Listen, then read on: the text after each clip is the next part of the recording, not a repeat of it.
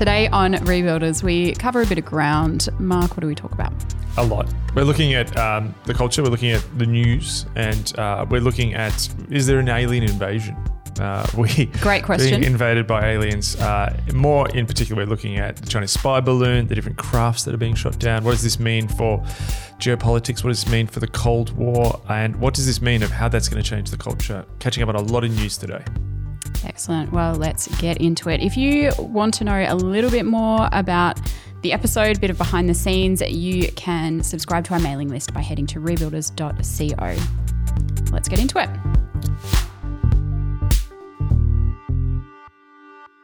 Hi, welcome to Rebuilders. My name is Liddy and I'm here with Mark and Daniel. How are you both going this week? I'm really well, thank you. Doing well over this side. I feel like I'm further away from you guys today. Yeah. You are. I well, we have a new new constellation of the room. Configuration? Yeah, Constellation? constellation isn't quite right. I mean, I guess it to a certain extent it makes sense. So for those watching on YouTube, uh, you'll be able to see the new wall behind us. Uh, Well, it's not the wall itself isn't new. Yes. Well, uh, constellation may not be the right word for what I just said, but I think it's the right word for what we're going to be talking about today because I'm excited Yeah. Well, yes. because we're in the midst of an alien invasion, and I prepared. I've been prepared for this my whole life from when I was a boy and saw ET. Uh, I've, I've been ready. You've been ready. And, Is that Uh, why you've yeah. been building the bunker in your backyard? Yes. no, it's so he's No, got no, a no, place to no. put his baked beans. Yes. Yes. yes. he bought them in bulk can't from stand- SPC. baked beans. Really? No, Really? don't like them. Baked beans on toast? No, not having them. Have you had any artisan type baked beans? You know, with I like have- ham hock and you know, like Yeah, a no, they're all right. Okay, so you just I've, don't coo- like I've it. cooked that myself, like proper baked beans. But like you know, the the ones in a can, Heinz, SPC, like They're a staple. They're a part of. I don't know. There's a there's a time and a place for me. Good buttery toast and Yeah, some no, baked yeah. beans. no, Yeah. no. I used to, I used to, like growing up in regional South Australia, we used to have like, like f- fellowship after church on Sundays where there's like a pooled lunch. And one of the regular dishes was like, like a big pot of baked beans with like, like caramelized onion through it and Oh, So would they take the it amazing. canned baked, baked beans Yeah, and put heat 'em up. caramelized? Yep. And caramelized onion. This is the great. Barossa. Isn't this meant to be a, a, a food food region? Yeah, it, it is. And do they chuck some wine in there as well, just to? No, that know. was that was communion. Oh, okay. yeah, fair enough. Good Lutherans. We Lutherans. also had carrot jelly. That was a thing. carrot jelly. On What's earth. on earth? It was like grated carrot in jelly. Oh, that was so 80s, putting uh, everything in like jelly molds. Yeah.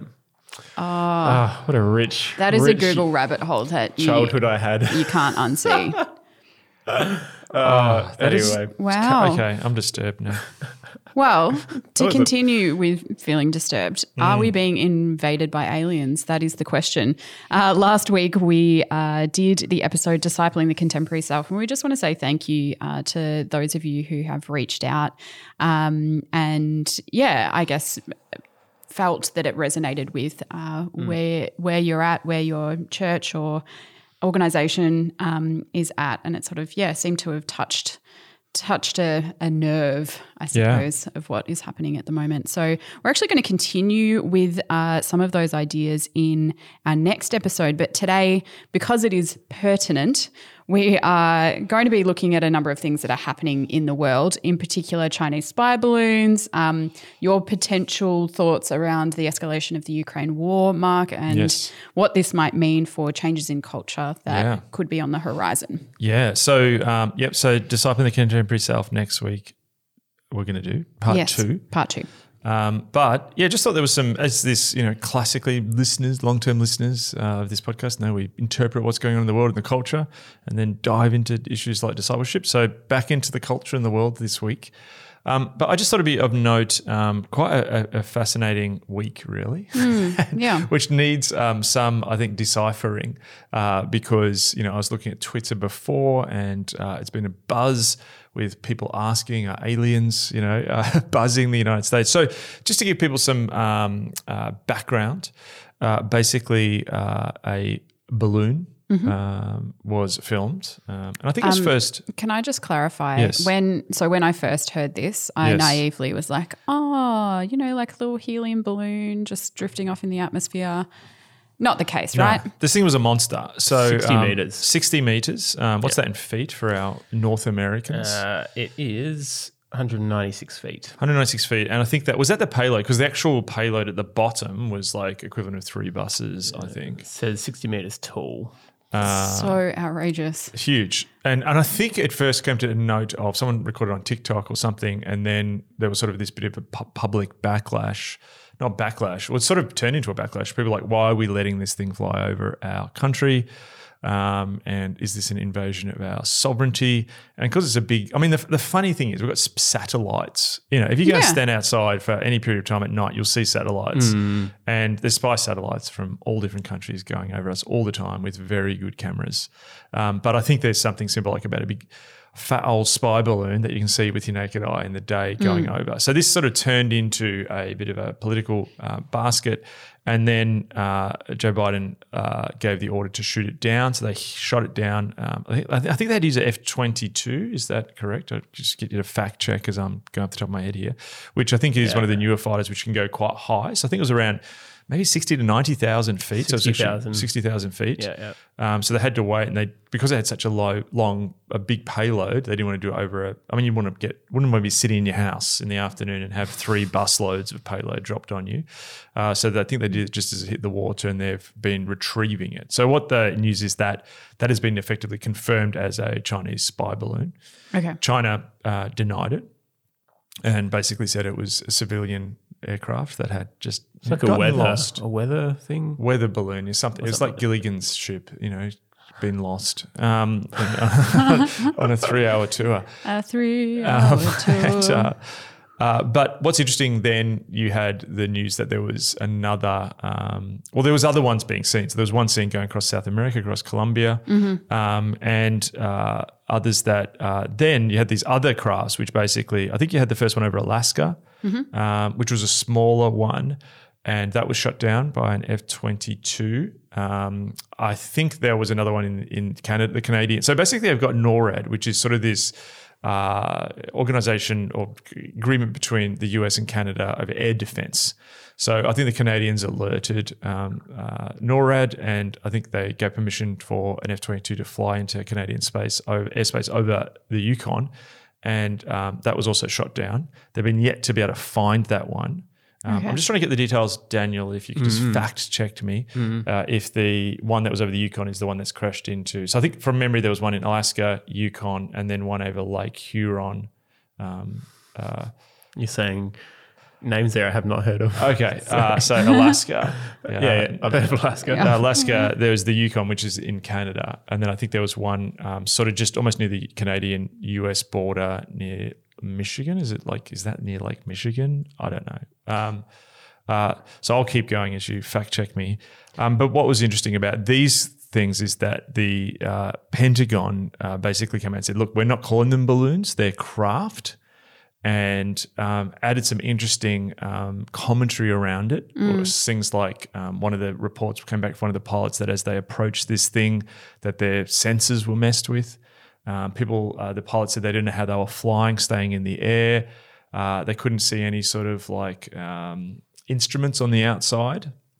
And uh, so basically, the news went out that you know these three objects had been shot down, and um, at the same time, this was happening. China then said they had an object over one of its um, uh, naval bases where it Right. keeps its aircraft carrier.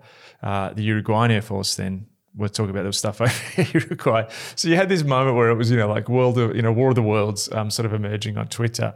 Um, but really interestingly, in the you get this weird messaging in the um, briefings coming out of the U.S. government. So Pentagon, I watched, I watched the press conference, and uh, like the journalist said, um, they're being laughed at that I'm watching a, a Pentagon press briefing.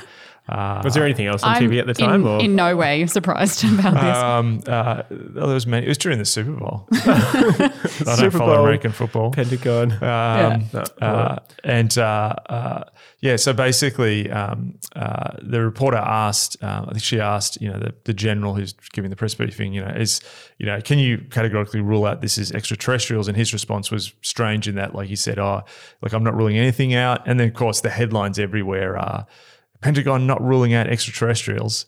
Um, and then they've come out and denied it. But then you get this just different messaging. So, so hold on. Can I just clarify? You were saying that um, they identified it as a Chinese The first spy balloon. balloon. Yeah, and then that was denied.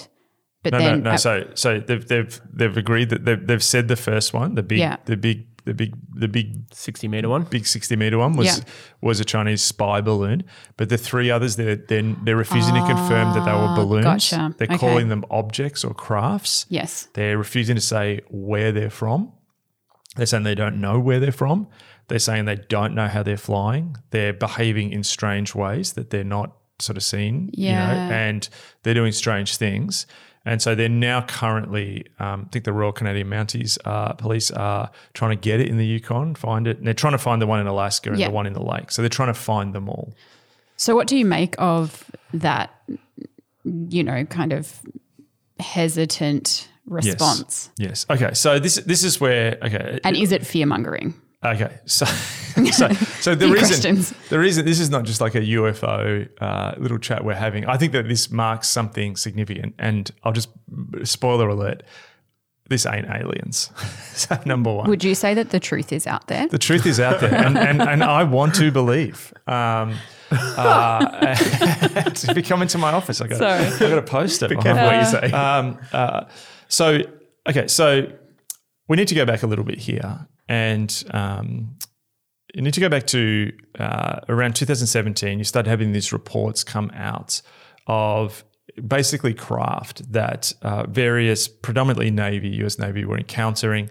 Um, some of their um, ships, um, carriers, um, the USS Nimitz and the USS Theodore Roosevelt were encountering. And basically, um, a number of footage was released, some of it going back to 2004. And it was with interactions with craft very similar to this. Okay. Now, instead of calling them UFOs, they called them UAP, which I think is unidentified aerial platforms.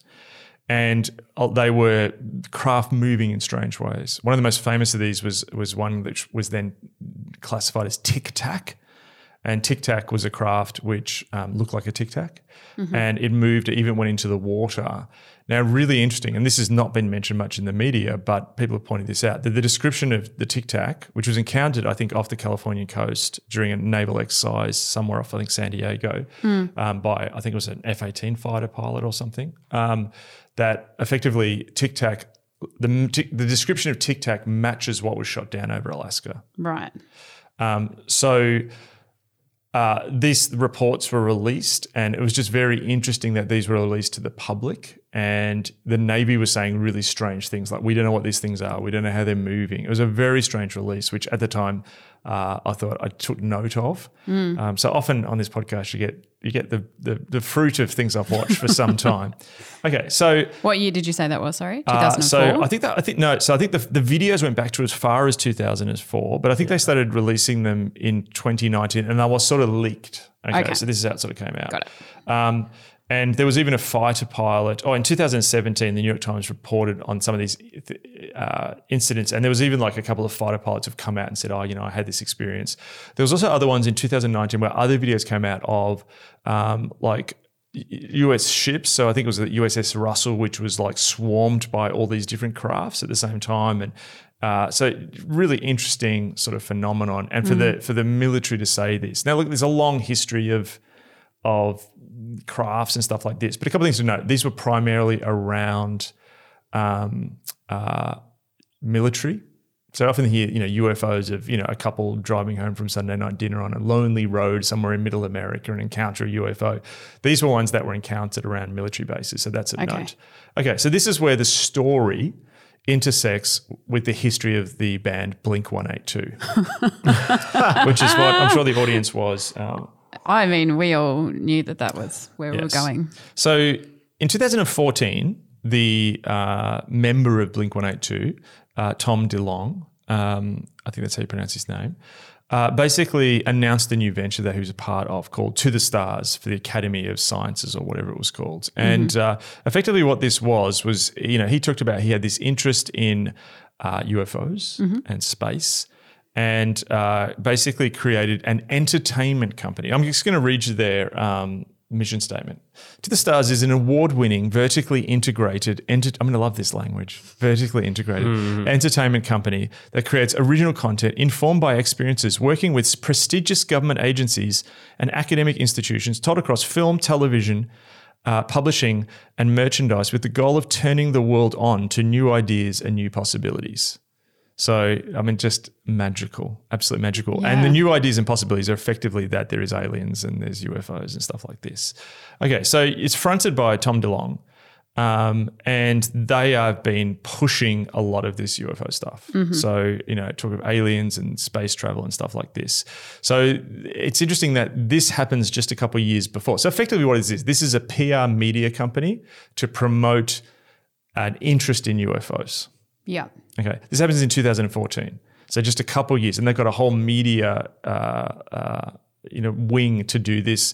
They've got relationships with all the big media. You know, if you go into their website, they've literally got you know featured in the New York Times, Rolling Stone, CNN, Hollywood Reporter, Washington Post, Politico, Variety. Okay, so this is like a, a big time PR, hugely funded. Yeah. Okay, so what is this? Is this just some power punk pop star Tom DeLonge doing his thing? Well, he's the chairman of the board. God bless his knitted beanie. Um, and uh, but what's interesting is when you start looking at the other people. So I'm just going to read a couple of them. So here you go, UFOs. Who else is on the board? Well, we've got Jim Semivan. Uh, what did he do? He's the co-founder and he's the he's the vice president of operations. What what was his job before uh, he did this? You know? Before to the stars. Was was he in a punk band? No, he was 25 years the operations officer, which is the big cheese who does ops for the Central Intelligence Agency's Directorate of Operations. Uh, and he currently serves as a consultant to the CIA on tradecraft and countering weapons of mass destructions. And he's an award winning CIA officer. Uh, so you've got him. You look at who's on the board of this. Uh, you've got Hal Puthoff, who is an advisor to the Department of Defense, NASA, and the intelligence community, and has a long history in the really weird edge of when like the CIA was trying to get like psychics to do stuff. If you've Oh, ever yeah, seen yeah, like yeah. the movie, which was based on a book by Jon Ronson. The Men Who Stare at Goats. There were these really weird Oh, things where they were yeah. trying to do like weird stuff. Um, you know, like just some other people. John Sherman, who's this guy? He's on the board. Uh, he works at Price Waterhouse Cooper, the big accountancy firm, but also works for the White Sands NASA, NASA missile testing facility. So, and the Johnson Space Center, NASA guy. So again, military industrial complex. Uh, we've got Dr. Paul Rapp, doctor. Yep, he's a doctor. That's good. That's something different. Oh, hang on. He's the CIA doctor.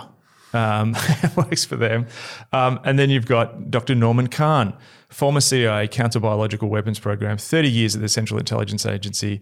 Uh, and he's, an, he's a, a assistant to the US government's NEC, which is the National Security Consultant.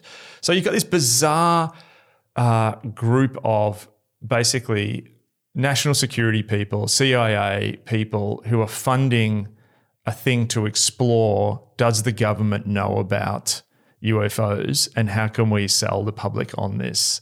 But they all work in missiles and armaments and technology.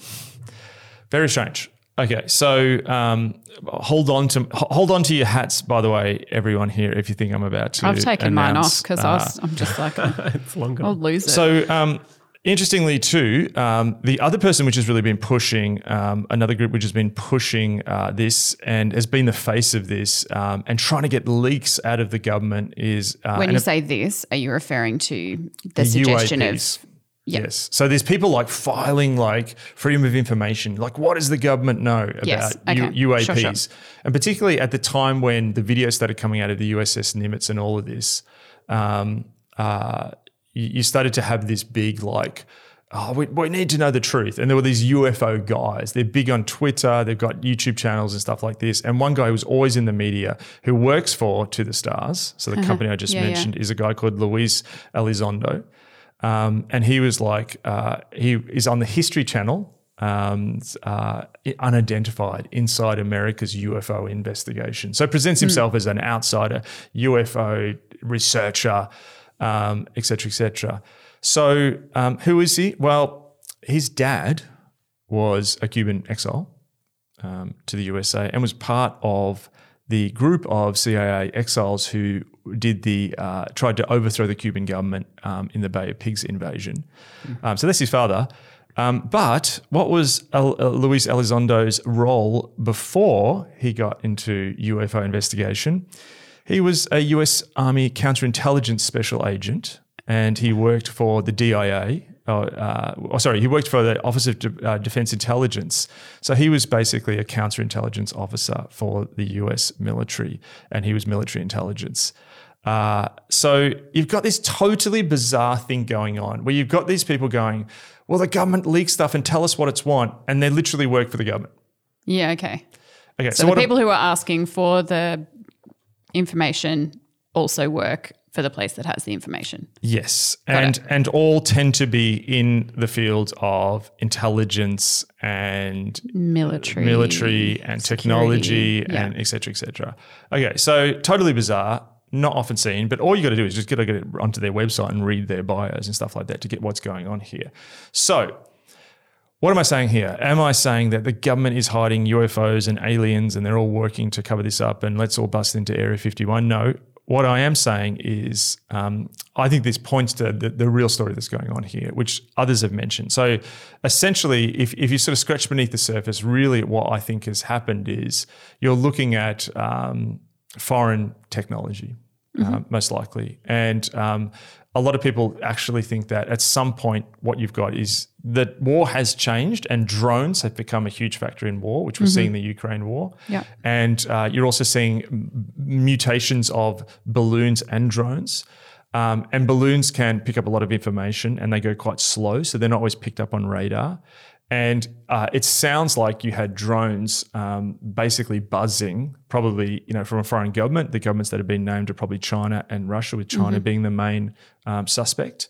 Um, so uh, you have, um, uh, you know, this is why I think you've got the military intelligence technological thing, and I wonder whether there is actually a bit of a little bit of disinformation going on here because China probably has made some significant technological leap that the US hasn't worked out yet around a new kind of drone which does things, or the American public for them to hear that actually China is just sending drones into American airspace and buzzing stuff. The other thing that uh, to note is that there's been multiple reports of like US power stations and nuclear plants being buzzed by drones.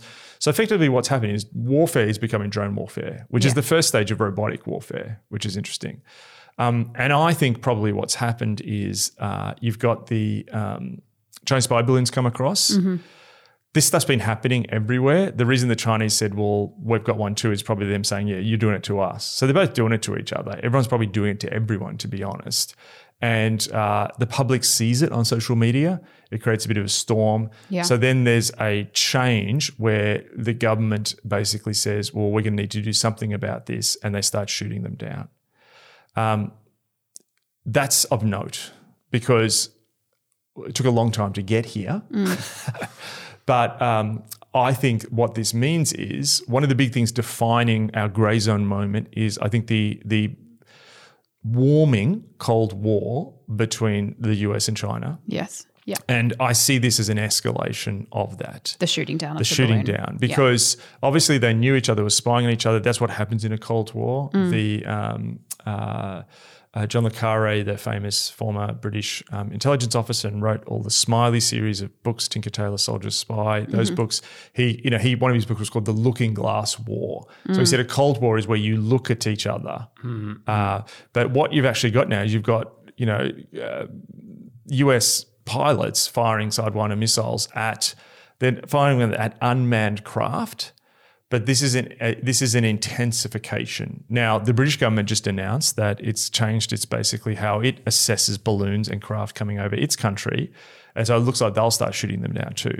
So Yeah, this okay. stuff starts to spread. Will Australia look at this? You know, Yeah. I, you know. So there's balloons being going all around the world, but it's just one of those things where you just see things uh, uh, just accelerating a little bit. I do have another point to make on why this perhaps may be happening at this moment and how this relates to the Ukraine war, but I'll just stop for questions from my fellow hosts. Uh, so, one question I have uh, being a 30 something year old, I only caught the very tail end of uh, the Cold War, US Russia. Um, and obviously wasn't particularly aware as a as a toddler of the uh, global tensions that were occurring.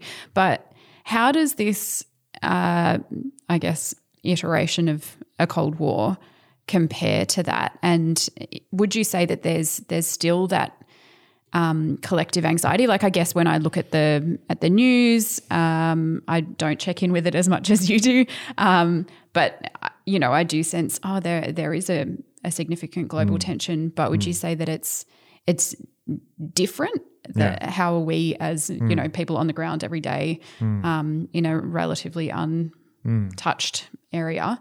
Um, yeah, relatively. Um, mm. yeah, how are we coping with it and how are we responding? Is it different? I think I think that's a great. So the world that, as we understand it, has been shaped by the Cold War and then a lack of a Cold War. Yeah. Okay. So post World War II, that whole era was deeply shaped by an ideological battle between communism and capitalism. Yes. And Western liberal democracy and sort of Leninist, Stalinist, or Leninist states, Marxist, Leninist states. Um, and you know, so there was huge amounts of things done in the West to um, ensure that there is not a communist subversive element. Mm-hmm. Uh, you know, a lot of people talk about you know woke culture in, in inverted commas um, or critical theory, and in many ways, part of the reason that happened was you had this new kind of post-Marxism is because intelligence agencies and people controlling you know institutions. There was a lot of work done in uh, sponsoring left voices that weren't talking about economics because mm. they feared subversion. So they would get them to talk about, you know, feminism. I think I've mentioned here on before, like Gloria Steinem, who's a famous feminist, was like, basically a CIA asset, you know, and there was multiple people, you know. Mm. Um, so yeah, you, you had this um, shaping of culture, the other, you know, nuclear war, um, this great value in the West of, you know, like freedom and, and democracy versus, you know, sort of government control and so on. And then the world was shaped by, oh my goodness, it all went away very mm. quickly, you know. And I think for me, you know, my age group, um, the the the it ending was really what was amazing. And um, and then you know the world war we're going to head towards this utopian yes. thing. And you went from the world splitting from two great blocks into integration. Yeah. So you had the bringing of China into the world economy, and the idea was if we can all just connect enough we're not going to go to war or we're not going to have struggle. Yeah. Russia was brought into the global economy. And, um, you know, so I think everyone thought that's the way we're going. We mm. couldn't go back. But I think we, we, in a sense, are heading into another Cold War. We're in a, you know, Russia is in a land war with Ukraine, which is being supplied by increasing amounts of Western, Western, you know, so you could argue there's a proxy war between mm. NATO and um, and NATO was set up to fight communism, like back in the day, yeah, true. or be a, a, protection against the Soviet Union. Um, so I think we're we're and this is the reason I'm bringing this up. I think one of the biggest things shaping our culture is was the Cold War, the lack of a Cold War, and so the cultural mood and the culture is gonna change if we're re-entering into a Cold War 2.0. Yeah. Um, you are seeing, even in the last year, there was an interesting article called, uh, I think it was it's called Is Woke Winding Down? And it talked about the Biden administration um, and how there was an element like when Trump was in, you know, you had a lot of sort of, you know, protest movements and, and so on. We talked about this, you know, the difference yeah. between governing and, and pro, you know, in a sense, protesting. And this article was arguing that now you've seen um, it, it's almost, and I've heard this article didn't say this, but almost other people saying it's it's it's less between left and right now as it is between the center of the Western institutions. And mm. I think the mm. Ukraine war has made this. So it's like let's defend the Western institutions versus these disruptive voices on the edges. And you'll see now them pushing back as much as the hard left and the hard right, mm. and even the hard left and the hard right are sounding the same. So so uh, you know I think that we're moving to a time where that thing of let's tear everything down, there's power over, let's cancel everything. I think it is going to start to wind down. It's still around, but it's super mainstream now. But I think it's in in sort of the main institutions of the West interest to, in a sense, guard their institutions. Because if you're going to head into a Cold War or potentially a future hot war with a foreign competitor like mm. China and Russia, oh, I mean, a foreign competitor like China or an alliance of China, Russia, and Iran, uh, and you've got people in your own culture where you've encouraged this question authority, question yes, power, yes. you're in trouble. You're in trouble. So I think you're seeing the the screw slowly being turned back a little bit, where you know instead of pulling down the institutions, there's this language now. We've got to celebrate our institutions of freedom and democracy. Look what Russia's doing in Ukraine. Um, so, I you know, I think this is going to change things, Yeah. and I think it's just the start of this we're seeing. Um, but uh, this is going to have tremendous change. Yeah, and I like it's interesting, you know, if we think back of all the conversations that we've had about uh, the grey zone kind of moment that we're in, and the notion of power shifting from, um, you know, institutions to becoming Yes. fragmented and power moving Yes. all the time. I wonder how difficult it, or how that's going to change the nature of a Cold War Yes. if power dynamics are so fluid. Yes. Um, Yeah, Great I mean, I think that will be fascinating. And it's almost like so maybe this you've sparked a possible answer to your original question is Hmm. the first Cold War was very two centralized industrial institutional Yes. economies trying to outdo each other. And Ronald Reagan always deliberately tried to like get the Soviets to outspend themselves, you know, and and you know you could argue that Soviet Union exhausted itself because institutions fell. This is much more networked. So we're now talking about things like, um, you know, people are trying to break the dominance of the US dollar, you know, and China's trying to create a new network where like Russia's trading its oil in in, in Yeah. one, or you know, like like Chinese currency is being used by India. So they want to create their own other network, and even even this brings everyone into play. So even you know, look in Latin America, they're like. Um, I think it was uh, Lula, the Brazilian president, the new Brazilian president, and um, Alberto Fernandez, I think in in Argentina, were like, we're not going to send aid or arms to Ukraine. You know, Yeah, so okay. like everywhere is in play now. Um, even in the South Pacific, you know, like like places like Solomon Islands and Fiji are Yeah. in play in this new global Cold War. But it's about who controls the network. Yes. And so even things like chip technologies, you know, quantum computing, um, and interestingly too, even so from what I've read of the balloons and the drones, Mm. they're actually creating networks of surveillance. So this is how they work. Yeah, they're bouncing okay. stuff at each other. So it's like literally what we're really at here is what we talked about a long time ago. Is China's trying to build a surveillance network over the US, Yeah. you know, and US has already got one over China. So it's not all one way. Um, so I think it's more who controls the global network. And you look at Chinese initiatives like Belt and Road, they're trying to beat America because America control. I talk about this in Non-Anxious Presence. Since World War II, America has controlled the global network. Yes. China and it's bringing allies like Russia and Iran are trying to now create their own network in opposition. And this is going to change culture dramatically. But I think what's also really interesting is the um, first Cold War, if Hmm. we're saying that this is the second one. Um, it was a lot easier for oh, national identity was much clearer. Yes, yes. Um, and so, you know, you think about all of the the media that was produced, um, you know, that was coming out of Hollywood in particular Yes. um, during that period of time. It was very easy to uh, create a narrative and and um, construct the other, the um, the enemy, um, and you know, often they were. E- Eastern Bloc Yes, representative yes, figures, you know, um, in like Die Hard's an example of that, even though. I've not seen the film. But it'll we be should do a whole episode on Christmas. Die Hard. Seriously, Near I need to watch Christmas. it. Yeah, yeah, it's yeah, yeah. whole- it's a whole thing. Um, but I wonder, you know, in 50 years' time, going back to look at the media that's produced, you know, the narratives that are being told and Mm. retold, what's typical of them and how Mm. are how are nations trying to establish national identities or are they? Mm. Or is it more um, networks establishing identities and Mm. you somehow connect to that network rather than it being about national borders or Yes, yes. Anyway, I just a No, this is this it's a great question because like um, I don't know if I mentioned this last week, but like in Melbourne, like oh, it was two weeks ago, there was basically a sort of massive brawl at Flinders Street Station between supporters of the BJP in India, the Hindu Nationalist Party, and supporters of an independent Sikh state. And yeah, right. most people in Melbourne don't even know this happened, No. you know. And there was video of it. It was like uh, hundreds of people in the street fighting, and um, that's how there's a networked. There's an issue happening in India, which is Yep. about nationalism. Yet because you've got an Indian diaspora around the world connected through the internet, you can have a battle in Melbourne, Australia, about something that's about you know uh, in the Punjab region in in India. Yes, So. yes. I think you're right, but then like, how do then these big forces bring all that stuff into play because all of this has got tensions. Do you know what I mean? Um, so even in the Solomon Islands, you've got different islands and ethnic or cultural identities in the different islands. Some are aligned to the West and some are aligned to to China. So even a small place like that, like the Solomon Islands, this is dividing. Um, so. I think uh, just on your comment with movies, I, I think it's going to be less movies. It's more the internet. Yeah, well, that's what I mean. I guess when Yeah, I yeah. when I talk about media, I, I think about the media products that a culture Yes. produces, um, Yes. which is less about film Yes. now than it is about. Yeah, totally. Yeah, I mean, it's it's even interesting. And look, this this sort of slightly brings us back. Maybe this will bring us full circle um, to the UAPs. Yes. Sorry, were you going to say No, something? no, I Um, wasn't.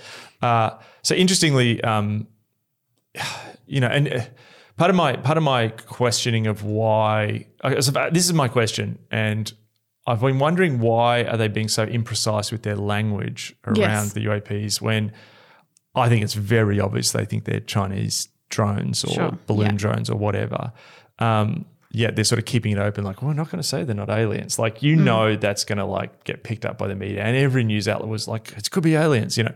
Um, you know, there was the sort of big story that broke last week by Seymour Hersh, the Pulitzer Prize winning um, investigative journalist who broke My Lai, you know, um, uh, you know, some of the stuff that happened to Abu Ghraib and, you know, part of the reason the whole church committee happened, which was an investigation into what the US intelligence community was doing around the Carter administration.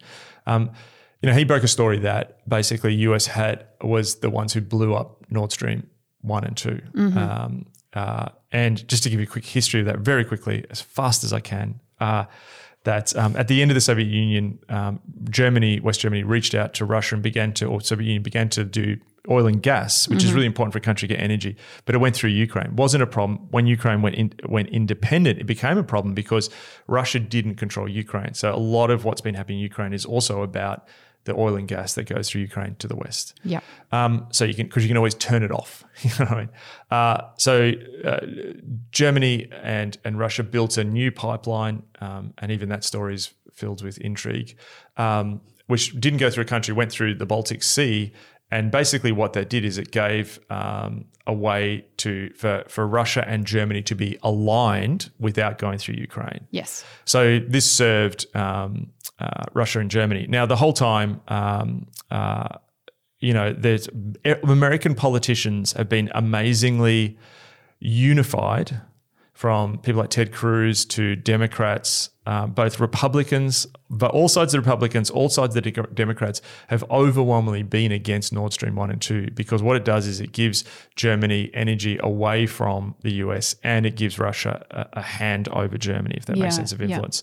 So when it blew up, um, you know, the the blame was quickly attributed to Russia, even though the fact that it probably hurts Russia more than anyone, um, and hurts Germany and pushes Germany more towards um, uh, the US. So Hersh writes this article, basically says, you know, the Americans blew it up. Um, but what was really interesting was um, uh, hardly any commentary on it in America. In institutions like the Washington Post, which famously investigated Watergate. And I'm not saying Hersh is right, um, but it's an interesting story that should be pursued. And the New York Times, which you know backed him with things like um, My Lai eventually when he did that massacre. So there is an element that I wonder if if you know. And I I heard an interview with him. I think he did one interview, and he talked about the fact that it's totally different now. That that in a sense there's such a strong uh, rally around the flag moment happening in the media because of Ukraine war and Russia that no one wants to ask these secondary questions. So I wonder if it's now less about movies portraying it as it is. You know, what you see on your Instagram feed or your Twitter feed is more how it'll look now versus, you know, Rambo fighting the Russians in Afghanistan Yes. in Rambo three, two, three. I don't know. It's like haven't seen four any of them. Oh, sorry. Go on. Uh, yeah. Okay. So sorry, that, that- I linked that to the UAP because part of me was like, is this a distraction? And I don't, don't want to get a conspiracy theory here. I don't, I don't, but like part of like now everyone's talking about the aliens and not that. Is this a dead Sure. cat as we've used? Ah, yes, before? we have used that term before. Probably not, but it's just interesting that that story has sort of been ignored by lots of people. Yeah. Well, we've covered a lot. Did you want to mention uh, your thoughts about Ukraine war? Oh yeah, just just lastly, I I think the other. So what I'm saying is we're laying a lot here. Um, you know, I think the sort of warming up of the Cold War and the escalation is going to change things globally. Um, and I think the other thing that we're seeing is that you know uh, the very sort of hot rumor um, is that on the 24th that you could see a significant, they actually be saying on the 24th of February, there could be significant escalation as Russia does another, another significantly large mobilization. Um, Why- and- what's the significance of the 24th? uh, so I think that's the date they're saying. Is that the day when they actually went in? No, because it was March. I think I don't know what the date is, but I'm, I'm seeing that date. Um, I'm Okay. looking at Daniel. What's Daniel? I'm looking at Rambo. Let's look at Rambo. Which, by the way, is the end is dedicated to the brave Mujahideen of Afghanistan. So effectively, Rambo two at the end is dedicated to Al Qaeda or what emerged to Al Qaeda, which is just a fantastic. Um, There you go. Just yeah, Sorry, I quirk can, of I'm happy history. to happy to fact check something if you. Yeah, so um, yeah, that's the date I've heard. I, I can't sure, tell you sure. why, but Yeah. you know, there, there's strong belief that you're seeing a build up similar to what you saw at the beginning of the war, and that Mm. Russia is slowly starting to take some ground back, or that there's a little bit of an impetus back. I think the last few months have been. Um, Ukraine's winning; they're routing the Russians, Yeah. and the Russians have changed command, and but now they're sort of pushing back a bit. And, and I think again to you know you look at all of the you know at, at the end of the year a lot of the economic predictions you saw in all these banks and so on they're all making that you know economy's going to recover et cetera et cetera what they don't take into factor is these external events the Yes. reason the economy is stuffed at the moment and we're in trouble is because of COVID and the Ukraine war Yeah. no one could predict them. No one at the beginning of you know 2020 was predicting you know at J.P. Morgan that oh we're going to have a war and a pandemic. Um, so you know I think that you're going to see a continuation and possibly escalation of of the battle in in uh, in Ukraine, and and I hope it is not so. But you could start to see the, the fighting become more brutal, and and you know you could see. Um, uh, this is this is going to drive also that Cold War dynamic that we're talking about as well. You're seeing you're seeing an escalation too in terms of, and I'm not saying this is right or wrong. I'm not making any judgment calls on that, but you know you've gone in a year from people offering material aid to different kinds of weaponry to you know just started offering Leopard tanks, and the US is going to provide I think Abrams battle tanks and the British Challenger tanks. As soon as they're tanks, we're now talking fighter jets. So there's an element where you're going to get to a point where this escalation just keeps going at a rapid rate. Yeah. Um, so the overarching thing is escalation is what we're seeing, mm. and and that's going to have an effect on culture. And you know, I think as you said in the Cold War, it, it changed, and there's a bit more of a rally. Not so much. I don't think it's going to be as much as a rally around the flag. You know, Rambo with an American flag and Ronald Reagan, as much as it's going to be an advocacy of the West as a positive thing Yes. Hmm. Hmm. Yeah. um, and um, it may even I think Christopher Mott wrote an article. He called it the woke imperium. About you know you could even see some of those sort of woke values being held onto, but pushed outward.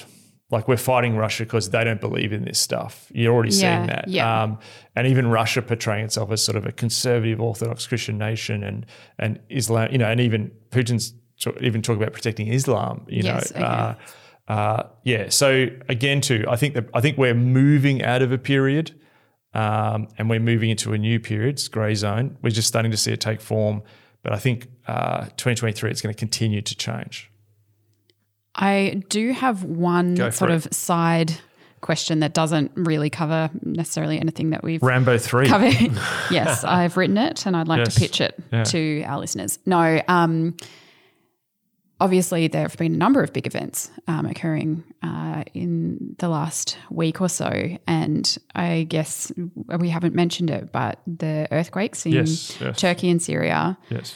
Um, I wonder, with all that we've talked about, how does uh, uh, first of all, that is huge. Yes. Um, yes. Yes. There, there have been so many people whose lives have been taken, Mm. um, and it's yeah, definitely something that we as the church can pray Mm. for, um, and yeah, contribute to aid and Mm. all of that. Um, but if we zoom out and just take a look at that in the context of all of the other things that are going on yeah, in the world, yes. how do those do those things interplay Yes. at all? Like, Yes. um, how might that feed into you know greater economic um, unre- like Yes. yeah, yeah. decline, etc. So the Turkey earthquake and Syrian earthquake. Well, first of all, I just talk about Syria. I mean, Syria, we forget, has been in a war for a long time, Yes. and as the West's focus on the Ukraine war has also been a neglect of the Syrian war, which has been utterly devastating. So you mentioned there, you know, aid and stuff like that, and I think often, and I feel this, like I'll, I think give to something when it's in the news, but you can forget something later. Yes. And you know, Syria is still a place in desperate need, um, and, and a tragic, tragic country that we need to continue to pray for. Um, and to have an earthquake on top of this in places, you know, unbelievable. Um, can't imagine it. Turkey already was in significant trouble before the earthquake. So um, Recep Erdogan, who's the president of Turkey, um, essentially um, has been creating a civilizational state. Yeah. You know, as we've talked about here before, around Turkish values and and even with designs or or reaching out to Turkish Tur- Turkic communities, Yep. which go all the way to Western China. Um, and uh, he is currently experiencing unprecedented inflation because of the Ukraine war. I'd love to get if you can. How good are you, Daniel, at getting me the Turkish inflation rate? Like like insane, insane amount. So there's already significant economic pressure on the Turkish people.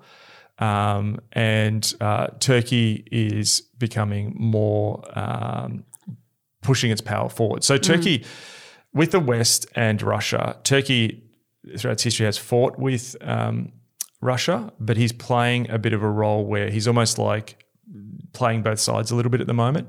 Now, some of the pipelines, I talked about pipelines as well. Some of the alternate pipelines that were built uh, go through Turkey to Western Europe, and Yep. particularly for Southern European countries. So Turkey is a very key country when it comes to energy for Western Europe, et cetera, et cetera.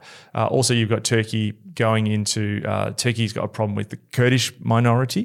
And we had recently a, a, a, a terrorist attack. Uh, I think it was was it in Istanbul. I think, um, and so Turkey has designs on going into even places like northern Iraq or, Yeah. or northern into northern Syria. Um, so Turkey is becoming a powerful country. It's a country in tremendous trouble though, and we've got a Turkish election coming up soon, where there is significant dissatisfaction against, against Recep Erdogan and um, inflation. We've got a Turkish inflation number. Yeah, late last year it was up around 85%. It dropped down a bit by to 64% compared to the US, which is like 6%. Yeah, which is unbelievable. You know, Crazy, s- crazy. Yeah, you're a Turkish family, you know, and look, we know through history. You look at countries like I'm not saying this is going to happen to Turkey, but you look at countries like, you know, Germany, which had hyperinflation, Hyperinflation, yeah. and Zimbabwe, and you know, bad things happen. So you've got you got Turkish involved in in civil unrest in its own country with its minorities. You've got it involved in you know external things. You've got it on the edge of. Uh, you know, also it's become a bit of a grain hub, like it's trying to get grain out of Ukraine and uh, you know into the rest of the world, and then this earthquake is just unbelievable on top of this. So I think it's going to have an effect. Turkey is another country that we need to keep our eyes on um, in in what's happening in the world. But this is what we're seeing. We're seeing a world which is going from just America as the sole unipolar to a lot of these smaller mid, or these medium powers. And what happens to them has effects on the rest of the world. Yes. So um, Turkey is a country we need to pray for, and just just more from a church perspective. Also, Turkey is a lot of people who have escaped from from places like Syria. Christians, Christians who have escaped from places like Iran. Uh, Turkey's taken a lot of refugees, and um, uh, you know, so there's a lot of Middle East church. Uh, churches have found refuge and leaders have found refuge in that place. So praying Yes. for them as well in the midst of this, because I think Yeah. Turkey is a sort of gateway to what God's doing in, in the Middle East at this point in time.